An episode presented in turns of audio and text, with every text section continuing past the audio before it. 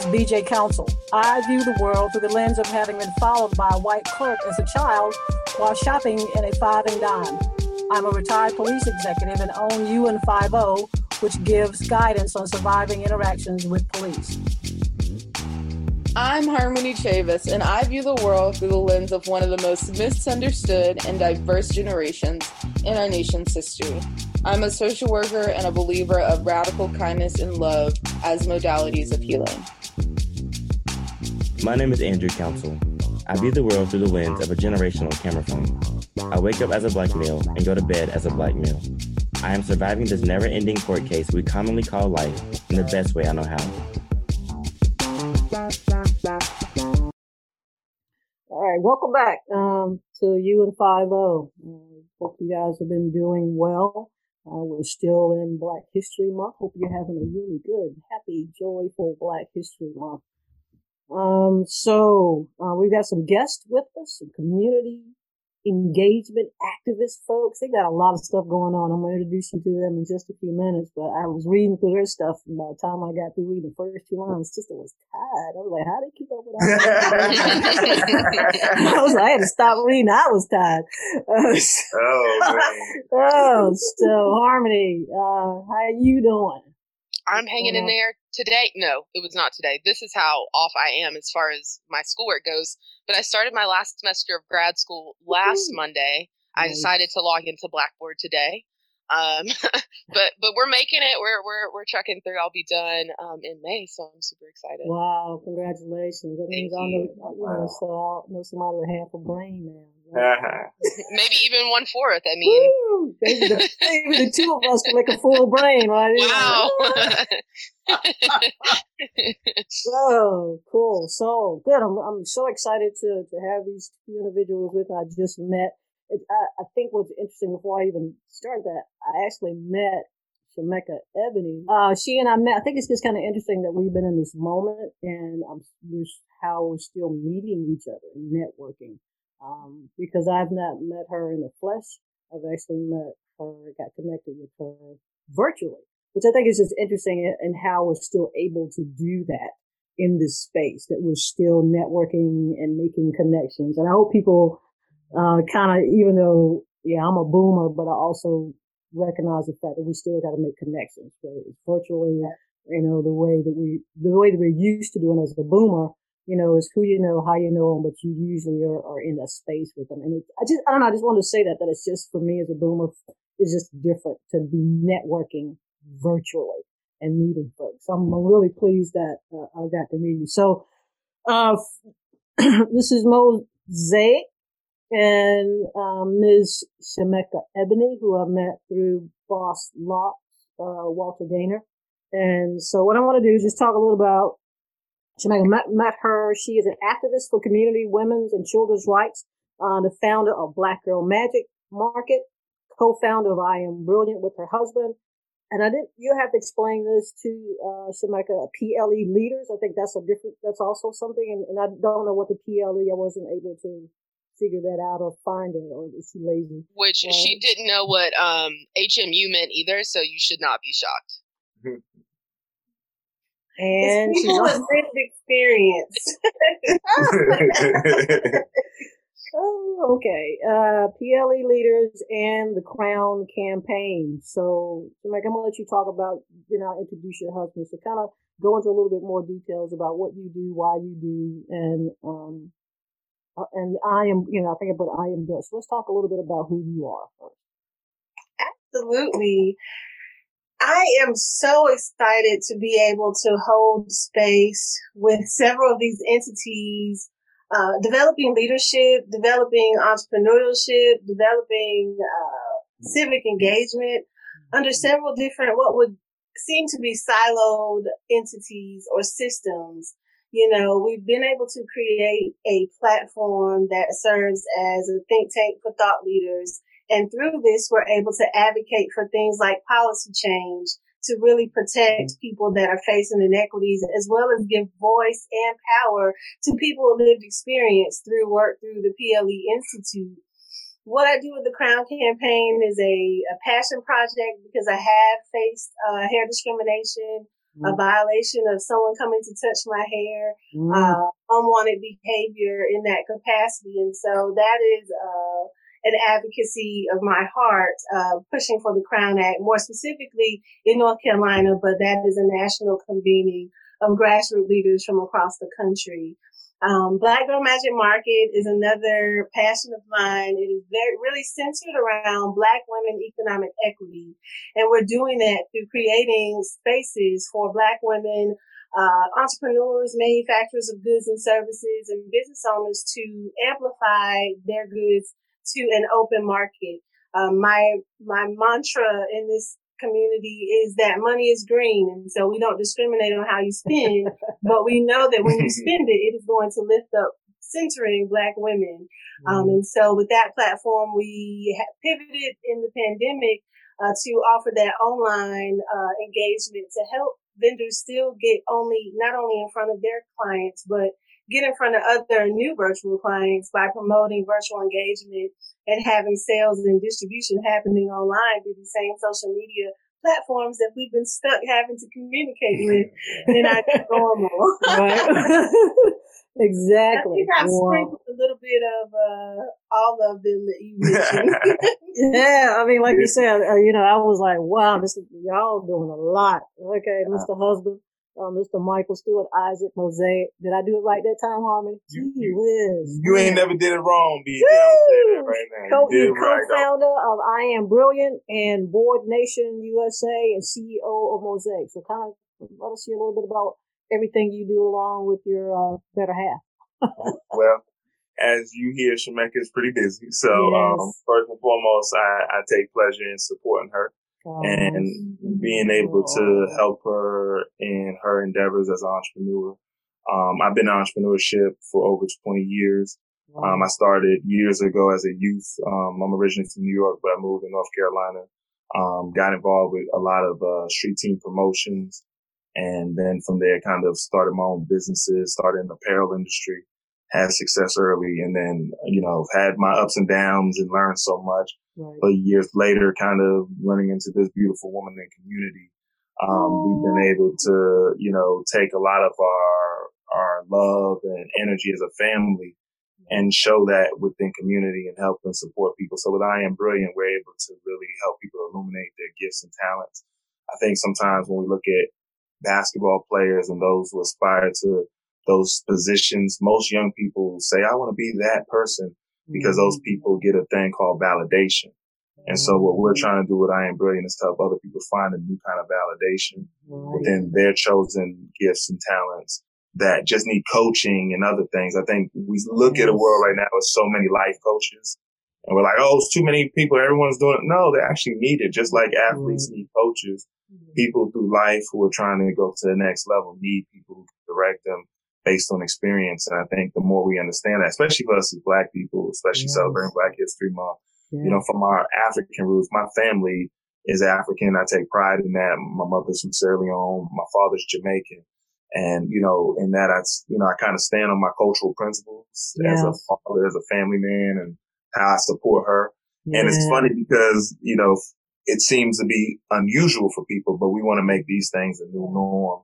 Yes supportive. They know how to show up for each other. They all, you know, as a man, I know how to still take care of the kids as well as still handle my business. Yeah. So, you know, we have a great relationship and we call our family. But so oh. we're excited, you know, um, we keep our kids involved. We travel a lot. So, uh, wow. uh, we're fortunate that we're able to take the children with us. When I say children, we, we have six. uh, Whoa, his, hers, six? and ours.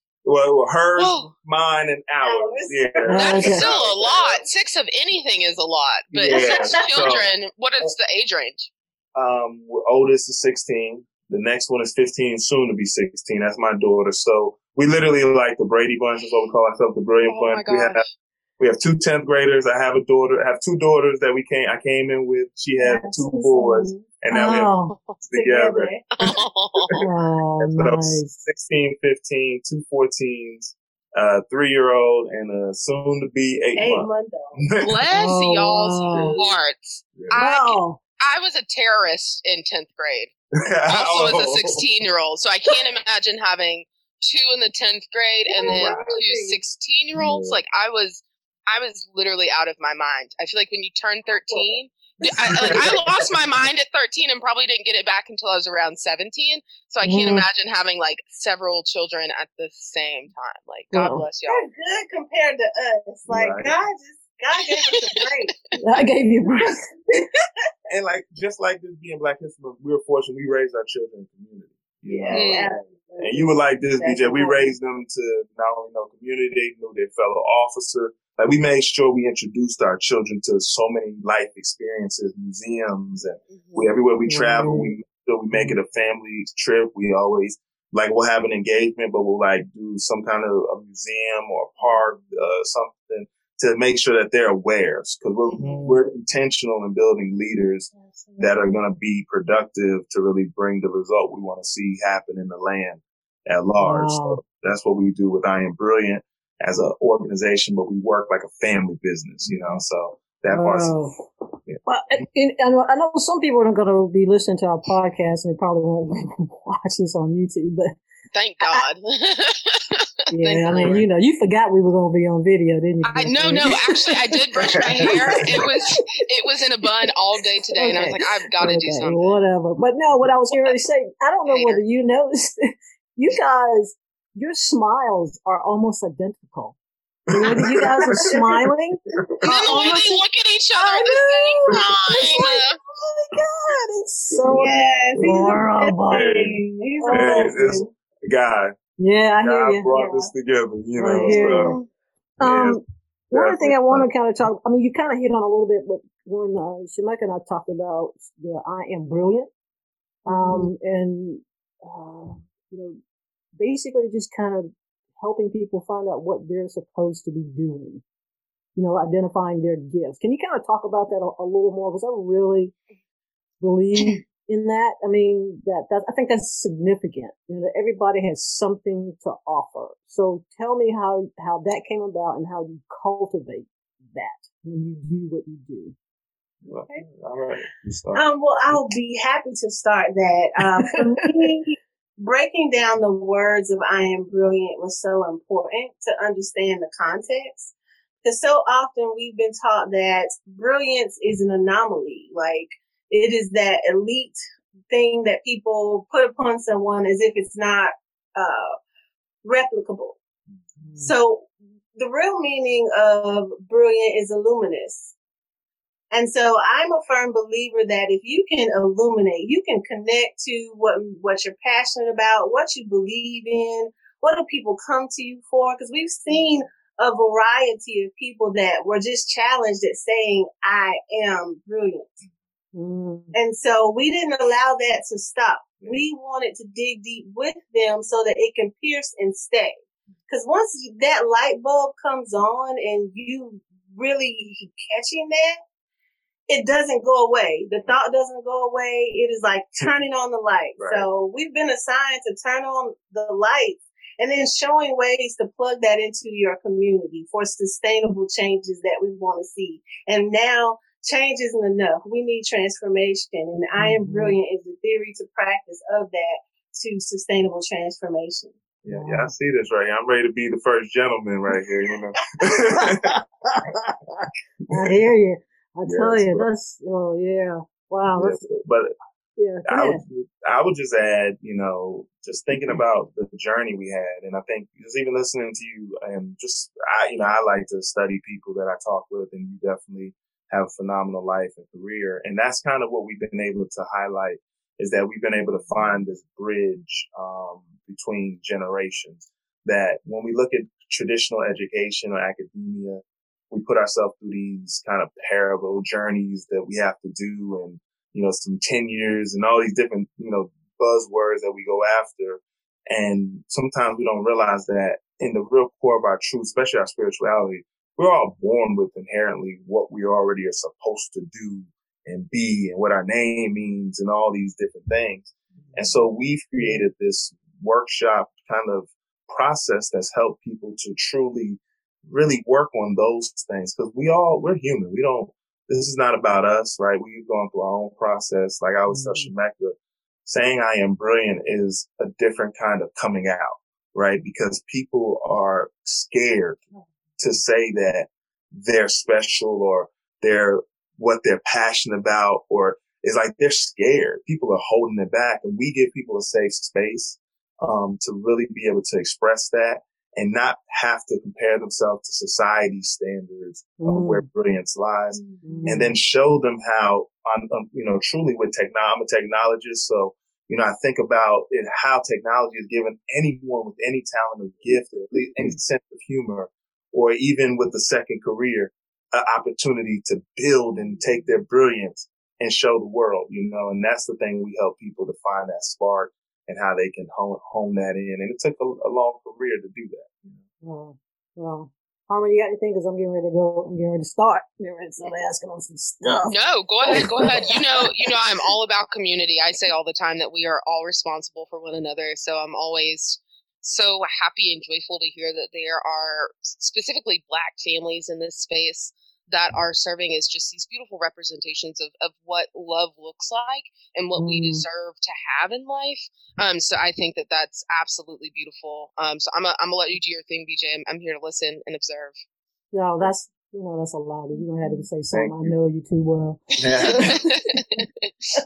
so I think what I want. I mean, we're going to get to the part. Uh, Shemeka and I kind of how we kind of started connecting was the work that she's doing with Christine in Asheville uh, public safety. But as I'm looking at your stuff, the part from uh, community engagement, you know, um, getting people involved. What does that look like? Uh, the capacity building and those types of things.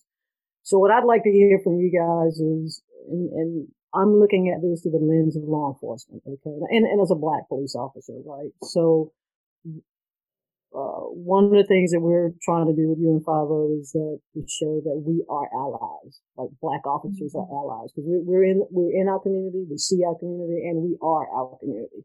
Um, but we also see uh, families and and you know single mothers and you know that are you know getting it done every day.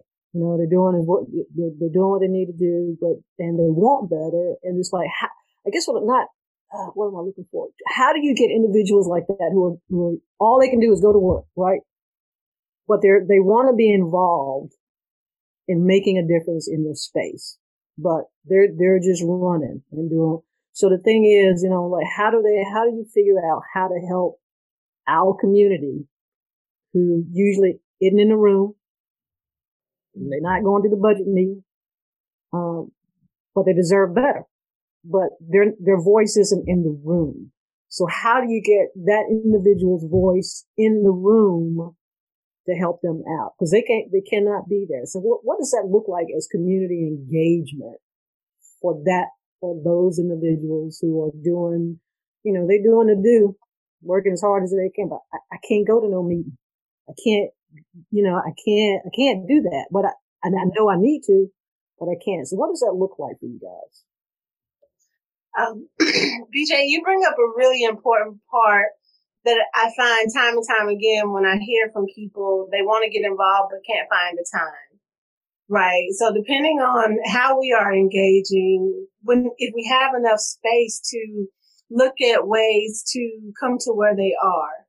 So, um, having like kitchen table conversations, like meeting them how they convene already and fitting fitting yourselves in what it already exists and it takes away the pressure of feeling like because change is something new moves at the the speed of trust i but like that that's a t-shirt. That's a t-shirt. that is a t-shirt. I was on mute. Couldn't get to it fast enough. so I think that's a good start with how to begin the engagement journey, I always lift up, um, we have assessments and frameworks to help support what engaging people with lived experience facing inequities look like, because that's who you just described. They are not only not able to have enough time to go to these city council meetings or county commissioner meetings, but they're also unable to know what's, how many different steps have to be taken to give in, input on budget because that community informing is often what's happening in community from a governmental standpoint or mm-hmm. a organizational standpoint. If I put up a flyer, then I've engaged, you know, and that's something that has to be broken down because that's not engagement, that's informing. Mm-hmm. There's an mm-hmm. exchange, there's exchange of values and setting the stage that everyone's voice is valued. That's mm-hmm. kind of what I am brilliant sets the stage for. You're not allowed to come in with your titles. You're not allowed to come in with your guards or protections. I don't, doesn't matter how long you've gone to school. We want you to come in in your humanness. We recenter humanness because we're Ooh. missing the fact that we need to be human. Right. everything else. if, that's the one thing we have in common, if, if we're at odds against everything else, if, if you are just so against uh, connecting then at least let's find common ground on that we're breathing human beings that have needs. Oh, she, she got my wow. Yeah. But I mean, no, but I mean, yeah. But I agree. And I think to your question, I think, you know, my background in life beyond my cultural background, you know, I kind of have a different eagle's eye view looking at the situation culturally sometimes. Right. Mm-hmm. First generation here. Um, I have a brother-in-law who was uh, just recently retired after over 30 years plus in the NYPD. Wow. I grew up around those guys, and my father was a corrections officer. Wow. Um, so it's like mentality-wise, when I grew up, I was a bully, tough kid, right? And but I was a bully who bullied the bullies, you know, kind of grew up in Brooklyn originally, okay. and then when I came to North Carolina, I kind of created a unique balance. And I think relationship has always been key to it. I think, especially intergenerational relationships. Mm-hmm. And when it comes to young people, I think, like Shemeka brought up a good point, trust. I think establishing trust, we hear too many horror stories on how violation of trust have happened and happened in our communities, whether it's a law enforcement, whether it's a family member in so many ways. And so what we're trying to do is get people to take the brilliant light that's still in there and help them repurpose it because sometimes the traditional way we educate ourselves mm-hmm. and inform ourselves can lie to us and it doesn't necessarily feed who we truly are in character development. And so what we try to do with I Am Brilliant is try to help bring that greater character to the surface. So like Shemeka said, though I'm showing up as the human, here's mm. my, my coat of arms. Here's my, what I stand for. And I think sometimes people have a misrepresentation of a narrative I call it the stereotyping, right? So we want to throw out buzzwords and the biggest one of all that scares everyone's racist, right? right. Say racist in it. I'm not, you know, I am, yeah, yeah, know, that kind of line, but I call it stereotyping.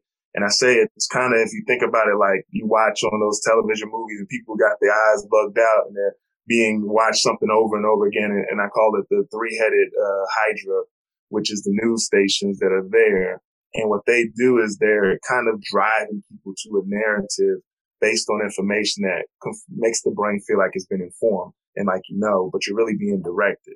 Mm-hmm. And what we're mm-hmm. going to do with I Am Brilliant is hopefully open up everybody's real clarity within their own mind, but connected with their emotional intelligence. Because a lot of times, even when you come to city council meetings and we, I mean, this is, this is what we do in terms of like we're immersed in business rooms, board rooms, community rooms, city council, and you see the same trends. And one of the things you always see is either people's fear to come to a podium and say what needs to be said, um, not feeling that they fit in. And yep. Shemeka said it always that this is truly a democracy. Mm-hmm. And how are we not going to meet people where they're at? Yes, and, uh, right. Everyone's participation. And as far as what you're doing with UN50, like I said, there's a great ground here, but trust does have to be reestablished. Mm-hmm. I think it's a unique kind of conversation because we all have law enforcement that may be family members, and then we're dealing with communities that have been kind of brutalized and a lot. And I grew up in a rough area, so I understand the extremes of what yes. poverty look yes. like. Yes. And then at the same time, to mature in what this country offers, I think we have to create that openness to the brilliance that's always in the room, whether it's a child, someone who's a boomer, or how we kind of bring it on. That's what we're trying to bring that intersectionality to really help us all grow to that next level of society that we, we are inheriting. We're inheriting it. You know, I would say the new world order is either going to be written with all of us involved, feeling like we're capable, or someone else is going to write it for us, you know? And that's what we're trying to let people know. The new world order is being written. It's just now your time to wake up and realize that you're brilliant enough to walk into who you are, regardless of where you're at in life right now. And if you don't know how to do it, we'll help you shift to what that looks like. Wow. I love it. I, just, I mean, that just makes, I think, uh, what hit me was when you said, Shemeka, is that we go where they are. You know, you, you know, whatever that space is, cause, eh, you know, from my perspective, I, I know we, people, when they want to do community stuff, is like, you got to come here. yeah. you know, you got to come to City Hall or you got to go whatever. Come to this center. Come to this center. You know, yeah. but you know, we gotta we gotta figure out how to go where where our folks are to give them this opportunity. And then the other thing, and I guess you guys would also have some say about this as well. The other piece of this is that we have, you know, folks coming in. Um, and then I think Shemeka, you said this when we were talking the other day. They coming in and they do what they do, and then they out. you know, and it's like, well, where did y'all go? And, or either they run in and take care of something, a crisis that may have happened in that community, and they do a little warm and fuzzy for, you know, a couple of weeks, and then they out. And, and what do you do with that? You're not making, you know, so how do you, you know, I guess I'm just trying to figure out how do you guys work with, how do you do what you do based on this tradition of, okay, this community, this black community is experiencing this crisis. Let's run in and do this for a couple of weeks and then we're out. You know, how, how, what's the voice? Do you guys have a voice that go, okay, slow your roll, y'all. Yeah, they had a crisis. Uh, but y'all need to sit here. You know, don't, don't go nowhere. You know, you know, slow your roll. You know. so you know, how, how what does that look like for you guys? Because that, that's that's the way things are happening. I mean, I know that. That's that's just that's just the way stuff works. Right. It's within limitations. Um, because usually a timeline is tied to a yeah. outcome or result as yeah. well as a budget cycle, you That's know. Cool. uh, so yeah. what I see in those opportunities is helping the readiness on both sides. One of my minimum expectations when working with organizations and community is that I'm not there to fix the community. I am there to partner and align and give them an open door to amplify what they've probably been saying the whole time, mm-hmm. but have been blacklisted or ignored because of their uh, experiences of feeling unheard and how they are showing up when they do, you know, and so it's kind of breaking down those walls and opening doors and taking it off the hinges so that when I leave, it's not that you felt that I was there and I need to come back for you to keep staying on this journey. But while I'm there, I'm going to create some, and we're going to co-design a sustainability plan that has those that are most impacted with these inequities, uh, most experienced of those harms. They're going to be there co-designing as well. And mm. so the capacity building goes on both ways because we, we don't want to train and support and lift up community leaders or influencers and then put them into the hands of an organization that wasn't ready. Right. And that readiness shows up when there's harm caused or there's no safe space or there's a lot of jargon or there's a seat at the table, but your voice is muted. You know, there's no power, you know, so I deal with readiness on both sides so that there's internal readiness to receive that partnership and co-design and then external readiness to deal with the jargon, expose some new language of this culture and how you move. You know, ultimately we need policy change, whatever that looks like, how that is amplified and those that are not at the table of those changes that are happening are the ones on the receiving end because someone's looking into their situation, identifying what they need based on what they have and is not necessarily prioritizing what they're saying would be important. So I see different versions of that across community, but the best opportunities I've seen for good sustainable outcomes that are those that are willing to be at the table for a while because it's mm-hmm. not an overnight thing. It's not a checkbox. It can't, you can't invite me and want a checkbox experience. right. so you ain't having that. Right. yeah, no, right. No, but for sure, I mean, I think you know the experiences have been lively in terms of how we engage. Mm-hmm. I think I think our unique approach as a team, both me and Shemeka with our unique experience, we understand the value of going to leaders that are at City Hall just as much as it is to go talk to the nightclub owner. Yes. really get a beat on what it is, who's who, yes. why they're who they are, mm-hmm. understand who their big mama was. yes. Really understand mm-hmm. the, the, see, if you really get down to the, the textures of African Americans, there is commonality. There's a lot of patterns of commonality that come from our origin and our roots. But the problem is we always keep wanting to act like there was like slavery was a it and it was never an it. We were always fighting out of it. We were always, we were just in bondage mm-hmm. fighting out of it. We were all, we were never content with it. It was never a thing that was a content moment. Mm-hmm. And I think mm-hmm. now we have to understand that regardless of the times, we have to, I am bringing more importantly for me, it's not that it's just an African American thing, though it's an awakening thing. And it's mm. an awakening thing because we're locked into a system where the rules were already written. The system's not broken. It's working the way it was designed That's to work. Right.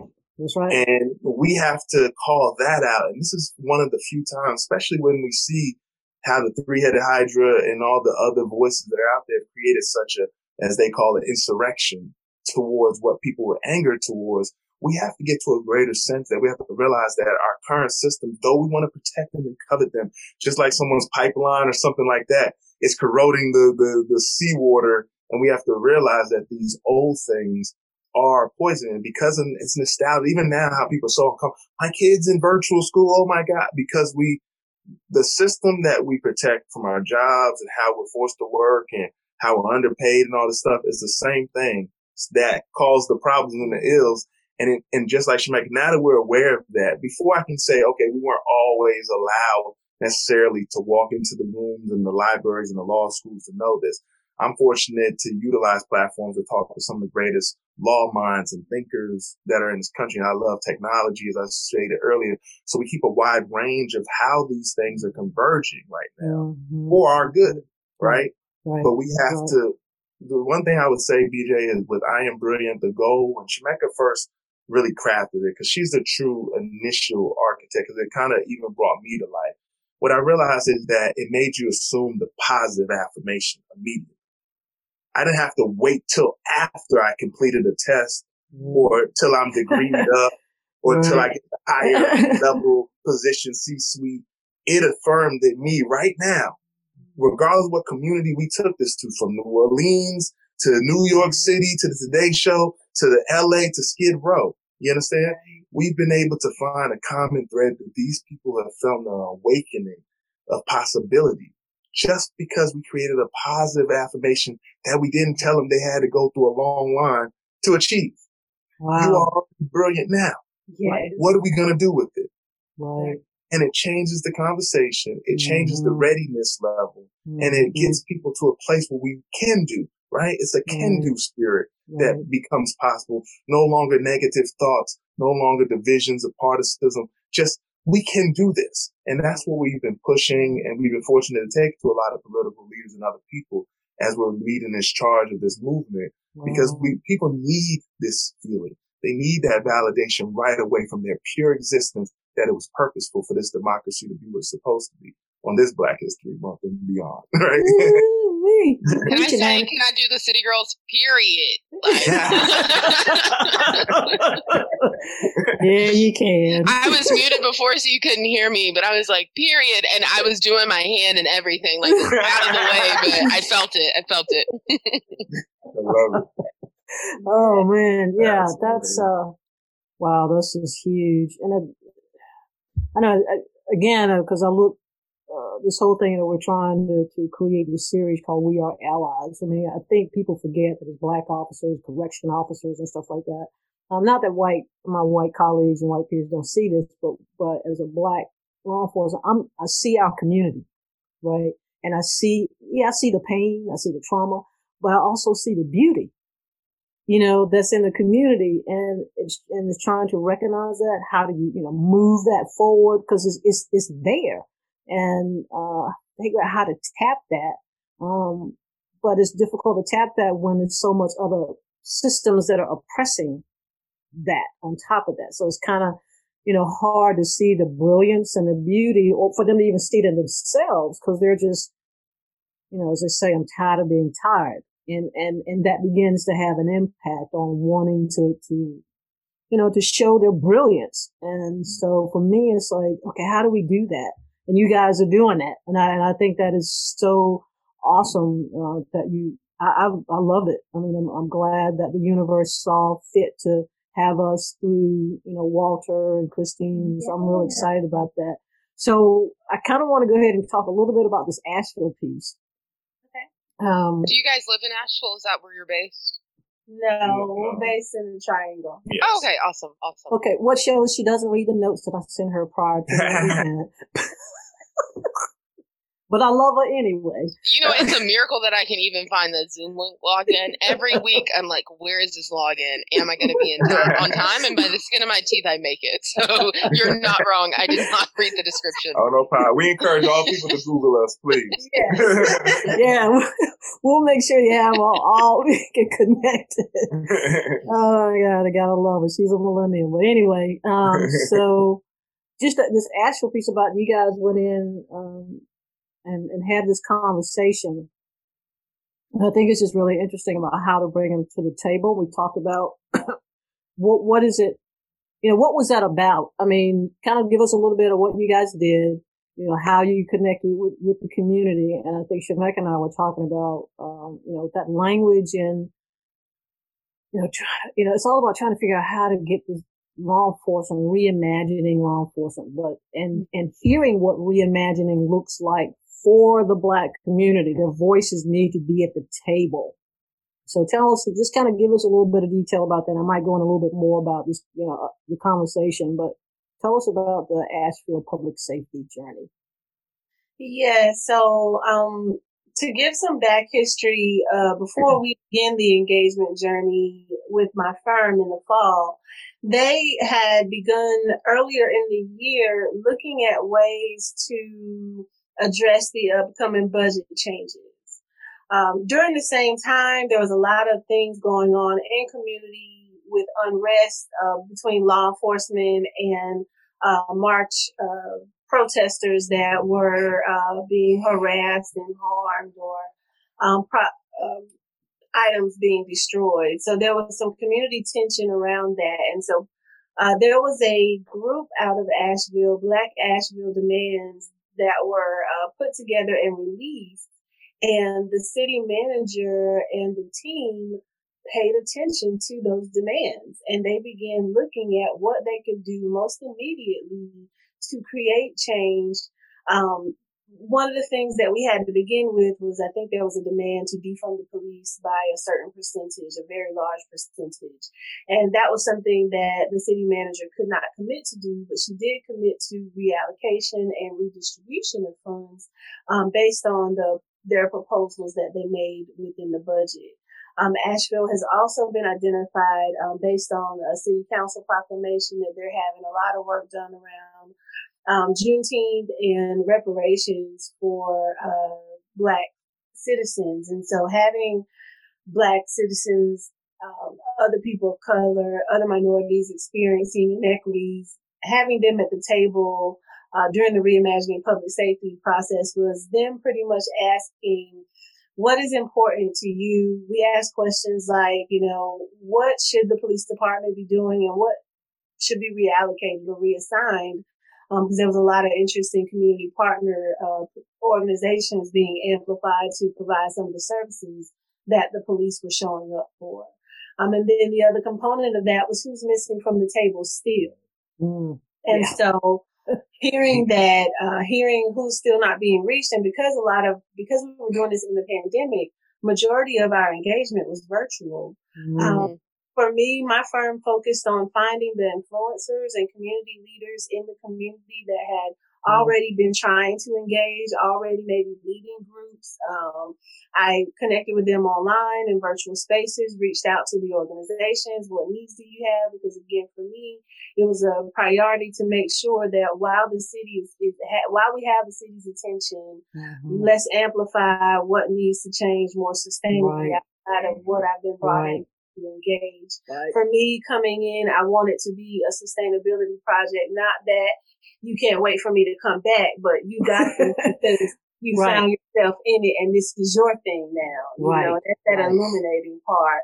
Um, so a lot of the work that we, we're doing around capacity building is internal with uh, department leaders as well as external, reaching out to those influencers and um, bringing forth this opportunity to have a community engagement academy that will amplify uh, when these meetings are happening virtually. Even if you can't meet come to that meeting. Now you can actually look online and review it, you oh, know, and get, mm-hmm. become aware. So there's mm-hmm. ways that we can do to work around anyone's schedule when it comes to the I can't. It's like I have an abundance mindset. I do this work from an abundance mindset.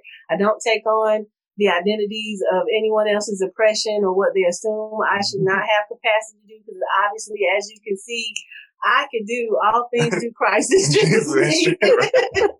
oh, yes. Yes, yes. No yeah. limit. I hear you.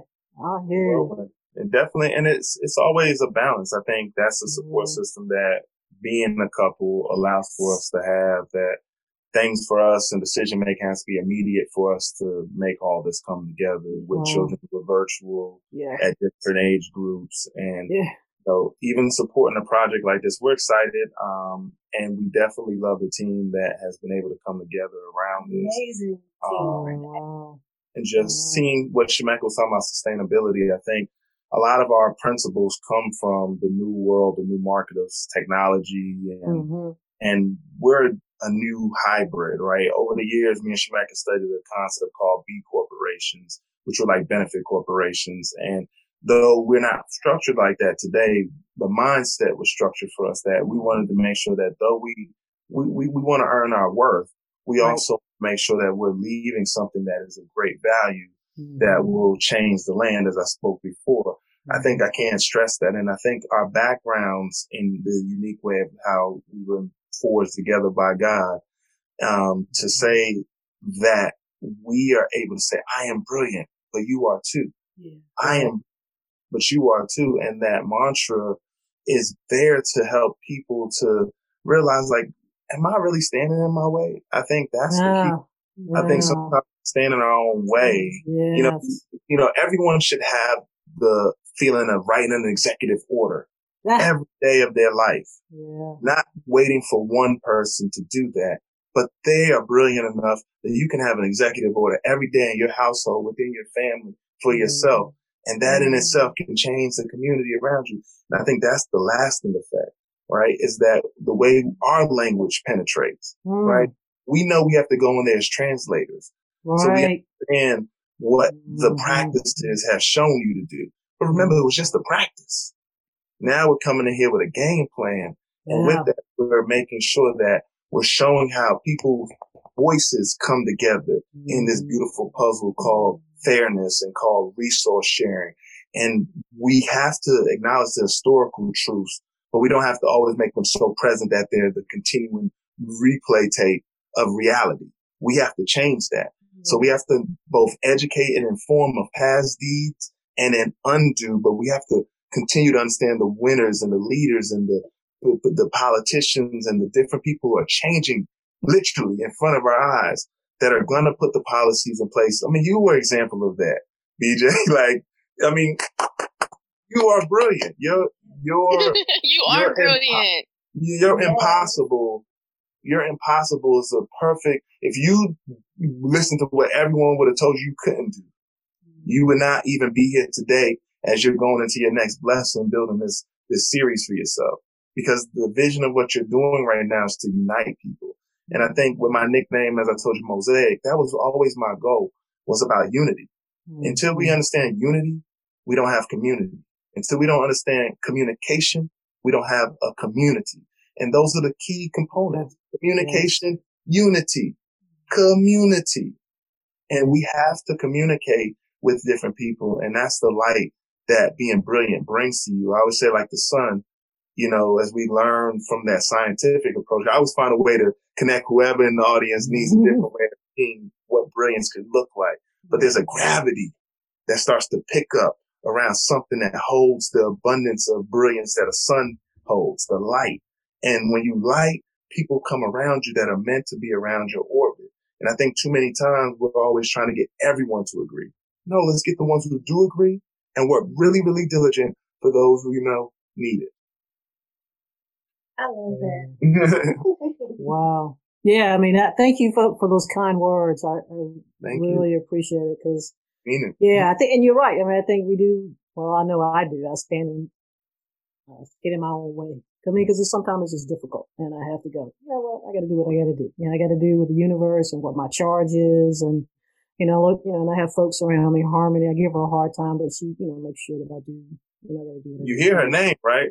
I, I know, right? I am brilliant principal. We'll talk about another time. my mom says that she probably shouldn't have done that. She was, and I was like, "Up, oh, too late. It's my name now. Nothing you can do about it." yeah, I think what I what I like what they uh, I mean, you guys, everything I agree with everything that you said But what what for me is just what you guys are doing is I and Shemeka and I again talked about this offline before we did this. I, I, don't really have the capability. You guys are the experts on this community engagement piece, right?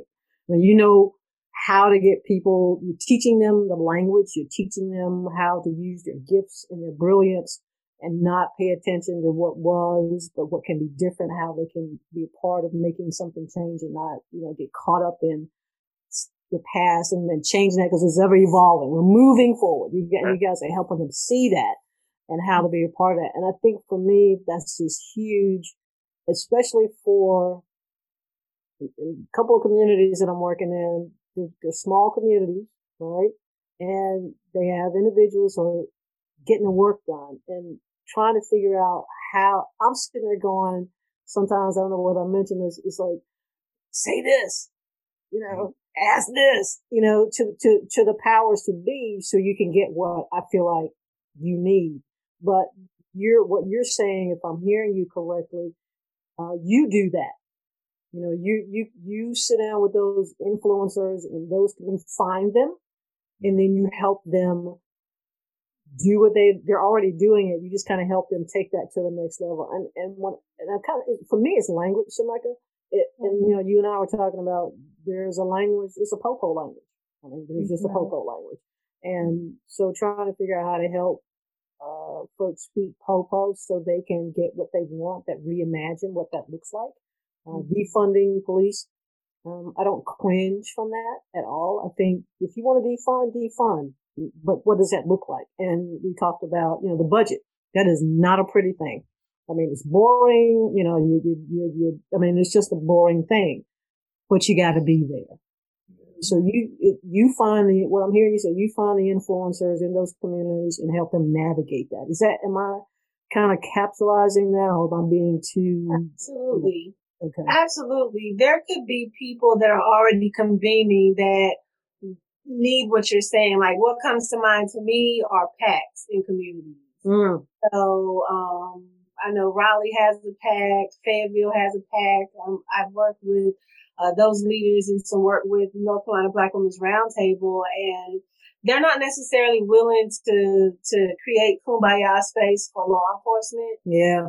Um, but I think some first steps in um, even just beginning that trust building are to have opportunities to support what they may already have. There may be some language that they are trying to present as proposals or maybe even needing to know that you can make this recommendation for a policy change or these add-ons, creating something that they can know what's possible and then mm-hmm. they'll know what to ask for and they'll mm-hmm. know um, how to be strategic in looking at how to continue to engage your organization for the long term. Mm-hmm. You know, mm-hmm. building those bridges is like a, a two part thing, right? So even with Asheville, for example, we had a separate law enforcement meeting that was closed. No, um, residents or uh, were a part of that. Right. But we wanted to give them space as citizens to share their input and feedback. What are they tired of doing? What what needs to, to stop? Yeah. Where Yeah. can they get some help? How are they being supported? What mental health resources are available? What do you need from city council? So we created a separate space um, and that was facilitated by Glenn Thomas. Uh, and that was really an opportunity to begin healing space for them, right? You know, separate from, you know, the unheard people that may very well attack. And then also in those spaces, building on, on the sense of trust, I, I'd ask and lean back into UN50 how can your organization create those safe spaces like that for the law enforcement that are allies so that they can have a, a space to exhale, breathe, talk about their frustrations that shouldn't necessarily be privy to external, you know, because that's some, they need safe space too, so to speak. Mhm. Does that makes Right. sense? It does. It does. And I, and I appreciate that because that, yeah, that, that's another piece we're starting to work on too. I mean, they just, cause there's a lot going on along. I, you know, I've been out of law enforcement since 2010 and I just can't imagine being in law enforcement during this moment. You know, and I'm talking to some of the folks in these, these communities and, and some law enforcement. They, they can't even, nobody wants, they can't, hi- the hiring is, is just, you can't find anybody who wants to be the popo. Simply because it's just too much. It's just too much It's overwhelming. it's it's overwhelming. Yeah, I mean, especially if you got somebody that really wants to do the work the way we believe it should be done. But mm-hmm. then all these this external stuff that's going on. I mean, they, as soon as they walk in and put a uniform, they're seen them viewed as the enemy by the community. Who wants Yeah. that? You know, but but their heart's in the right place, and it's like so. Anyway, so yeah, so I appreciate you saying that because there there needs to be a space for officers to exhale because it, it's with everything else we got to look at, and then on top of that, we're viewed as as enemies. And Right. you know, Even I- when yeah. looking at being an ally, if you don't have your space to heal, there'll be toxicity that'll come out of you unintentionally. Mhm. even in wanting to build that trust because you haven't. It's, it's, I call it leading while believing. Mm. So that takes a lot of art and concentration to give someone detailed instructions on how to fix you when you're bleeding. So on the mm-hmm. community side, there has to be some space for healing. There has to be some conversations to be heard. And the readiness of those offer, officers in that room at that time is just as important and valued as the readiness of the people to cause no harm. Mm-hmm. You know, it's like if you could have a, a, a an object that can absorb all of the energy in the room from both sides and then throw that out and then everybody can get that, we can rush to get to that. But, um, cause Right. oftentimes communities aren't investing in the time it takes to really create sustainable, uh, safe spaces and relationship building with that. Wow. You know, so that's the Yeah. truth. Yes. People aren't putting money where their mouth is when it comes to what equity work really looks like. Wow. And I think, I mean, you know, I'm gonna let that breathe.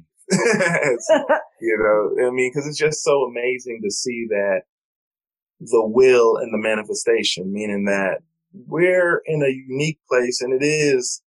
I can only imagine, like you said, what law enforcement have to feel like to go from being seen as the hero, right, and Mhm. how we depicted it over the years, to seeing the viral adaptation of uh, showing people a bad car crash over and over and over and over again until it becomes even brainwashing. That's what I mentioned earlier. And I think my, so my background, I know you asked us and our careers are way too extensive to really go through, but yeah. I have an extensive media background and I started, in, you know, like I talked about marketing and, you Mm. know, and working with the things that created the first influencers, which were the musicians and those kind of things. I understood that early cycle, and then I was Mhm. fortunate enough to see how technology played into it, which is even playing on to some of our current dialogue about the Facebooks and the influence these things are having in terms of, you know, kind of rewiring people's thoughts and what we see. And all this is, again, this is about the, the cross sections.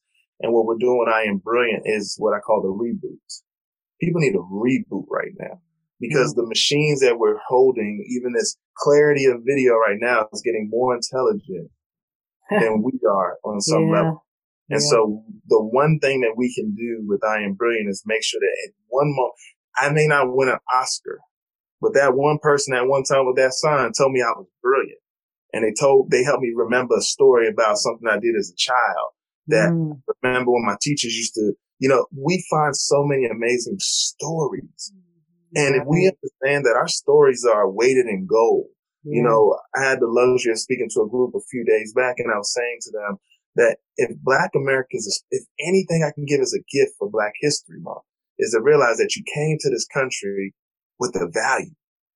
And when you found this stumbling into this concept that they made up called freedom, understand that value has never been lost from your abilities and your gifts. And so what we're trying to do now, and Shemeka, she's the community person. And mm-hmm. as we've been working in 2020, um, as we've had to look at the pandemic and what people really need, I'm entrepreneurship, right? And as I call, I call it entrepreneur. There's another kind of entrepreneur, you know, where you're going to go there because that's a transforming energy that people need. They need, mm-hmm. once I'm told how to be a great leader and I show up to those community things, I still have to make it to work for somebody else. Mm-hmm. I don't know how to not only make a business, I don't know how to become an employer. And those mm-hmm. are the mm. additional shifts. So we do workforce development programs. So we have so much that 2020 allowed us to do our homework even more. Right. Put okay. together some glorious projects wow. and toolkits and workbooks that are going to empower people in 2021. That's what we call the game plan because we mm. can't focus to make sure that people have the right approach going into this year. And then we don't look at this as a defeated moment in human society, but what we call the greatest opportunity ever to not only see things the way it should have been, but still can be.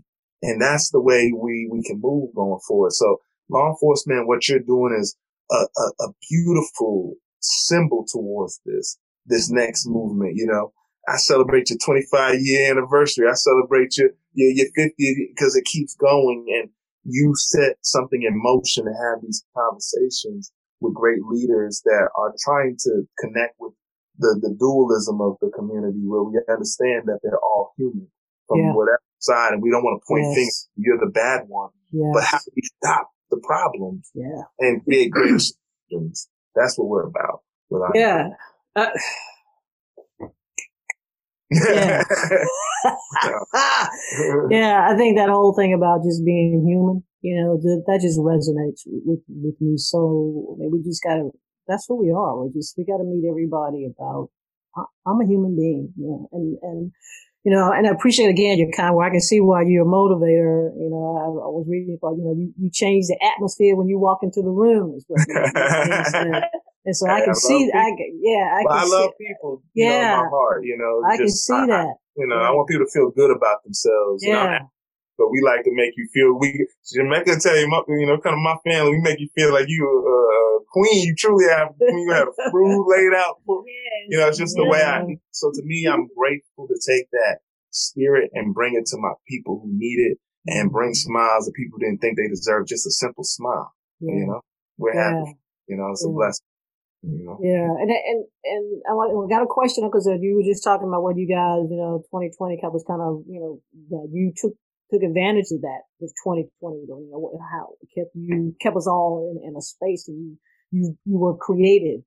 Um, and I, just to talk about this law enforcement, the thing, you know, talking about that humanness, and one of the things I tell folks is uh, law enforcement, it's up to them to do the heavy lifting. It is not up to, to the black community or those communities that don't mm-hmm. feel safe there. It's, it's, it's up to the, and, and it actually is up to that individual officer. Mm-hmm. You know, it's not up to the police chief. It's not up to the deputy police chief. It's up to that officer that gets out the car and interacts. I mean, that's the, that he or she has to do the heavy lifting. And from my perspective, what the heavy lifting part is, you have got to be able to be able to demonstrate to this individual that you're interacting with that there is a human being behind this badge. Yes. Yes. That's that, you, that, that you have got to be able to be able to. I'm standing in this uniform, but if I interact with you in a way as one human to another, you're going to see my humanness, even though I'm standing in this uniform. That's up to you. Yes. Mm-hmm. And then that's all. And when the officers do that and they condemn it, because I know it works, because people, they recognize BJ. Even though I'm in a uniform, they recognize BJ. They don't, they, that's just part of BJ's job. and so when you get to that point and you have those kind of relationships in the community, then I mean, it's it's a wrap. Yeah. And but that, but but those are individual interactions and remembering that we're all humans and we need to meet people where they are, and yeah. they're just human. They're just human. So, may I say one? Thing? Yeah, thing? yeah. Please go right ahead.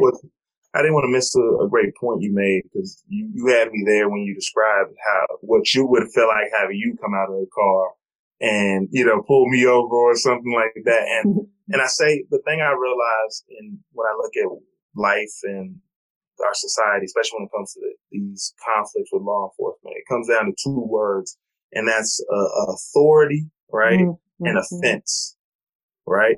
And I'm not talking about offense by terms of the the what you crime you committed, mm-hmm. but am I? I see the eruption always come from people feeling that you're not giving them the validation of authority, and then the offense of that, creating the the who's more powerful, the individual officer or the citizen who is yeah. no longer, you know, and I think what we yeah. try to do is we strip citizenship from people, from mm-hmm. how we bracket people into smaller groupings. Yes. We are stripping people slowly of the citizenship. We call them residents. We call them mm. African Americans. We call them all these different things that strip them from what's rightfully theirs, which is their authority within their citizenship. Yes. And until we return the like, think about school. We don't teach law in school. If you ask most officers to tell you the law, you, you know, and you go back with them, some of them are just like shocked when you know the law because mm-hmm. we're not really thinking. So like I said, we can deal with the authority piece to it yes. and then deal with the not like if officers can learn to be trained where they're not looking to be offended.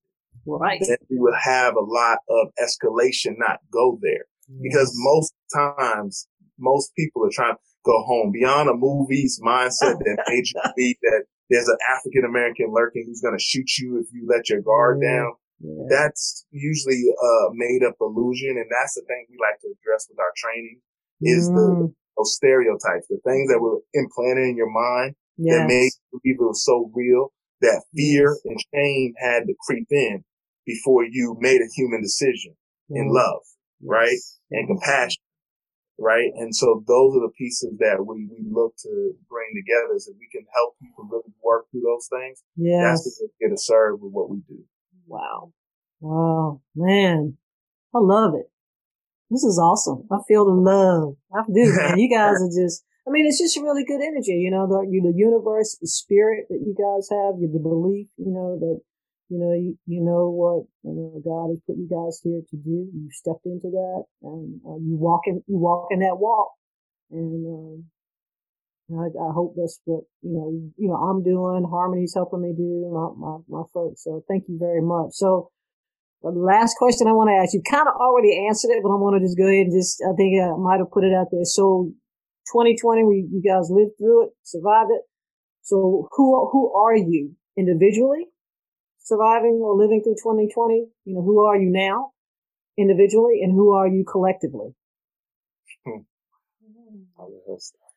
Wow. Um, you kind of already answered it a little bit, well, Mosaic. You kind of answered a little bit. What centers me is like I keep giving myself grace that I gave birth to an African American male in a pandemic. So, oh, wow. you know, I wasn't, statistics said I wasn't even supposed to survive. Oh, wow. You know, uh, child, I mean, they, I was considered a geriatric pregnancy because what? Advanced maternal age, like all these medical things that, um, stacked up my inequity opportunities to have to experience an inequitable healthcare system. Wow. Um, and so I made it out, right? So that's right. my answer. And I'm like, honey, you had a baby in a pandemic. Like, so that's, that's, that's my first. right. Can I can I do what Harmony was on it? Period. did, I, did I do it right? You got to do the. You got to do it with your neck. Period. Okay. Period. Okay. Go ahead.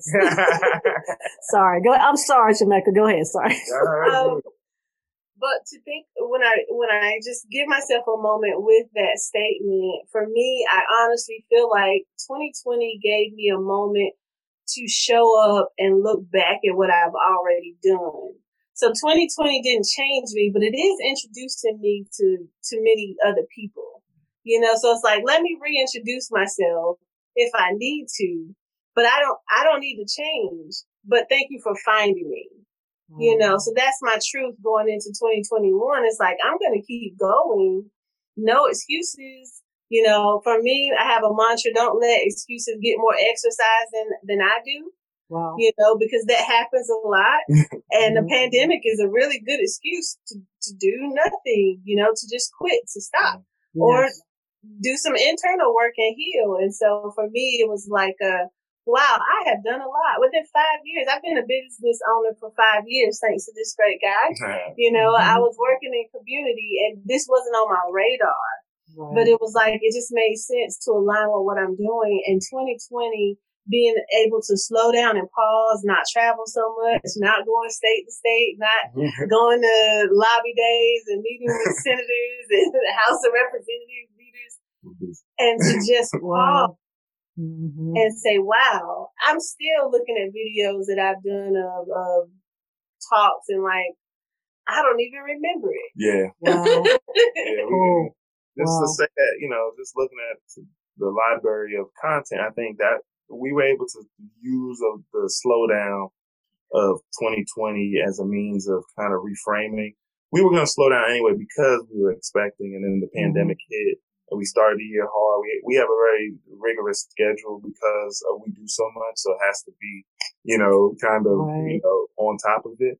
But again, mm-hmm. we've been able to turn our family into the business, and I think mm. 2021 and what we know we want to stand. I don't after this, the way the world has been with a pandemic still going on, insurrection, and gratefully a democracy that's doing its best to keep its formation. I am ready to fully step into my individual citizenship and fully take my, my name Mosaic started. I started a clothing brand with it years ago when I was the age of 14 years old.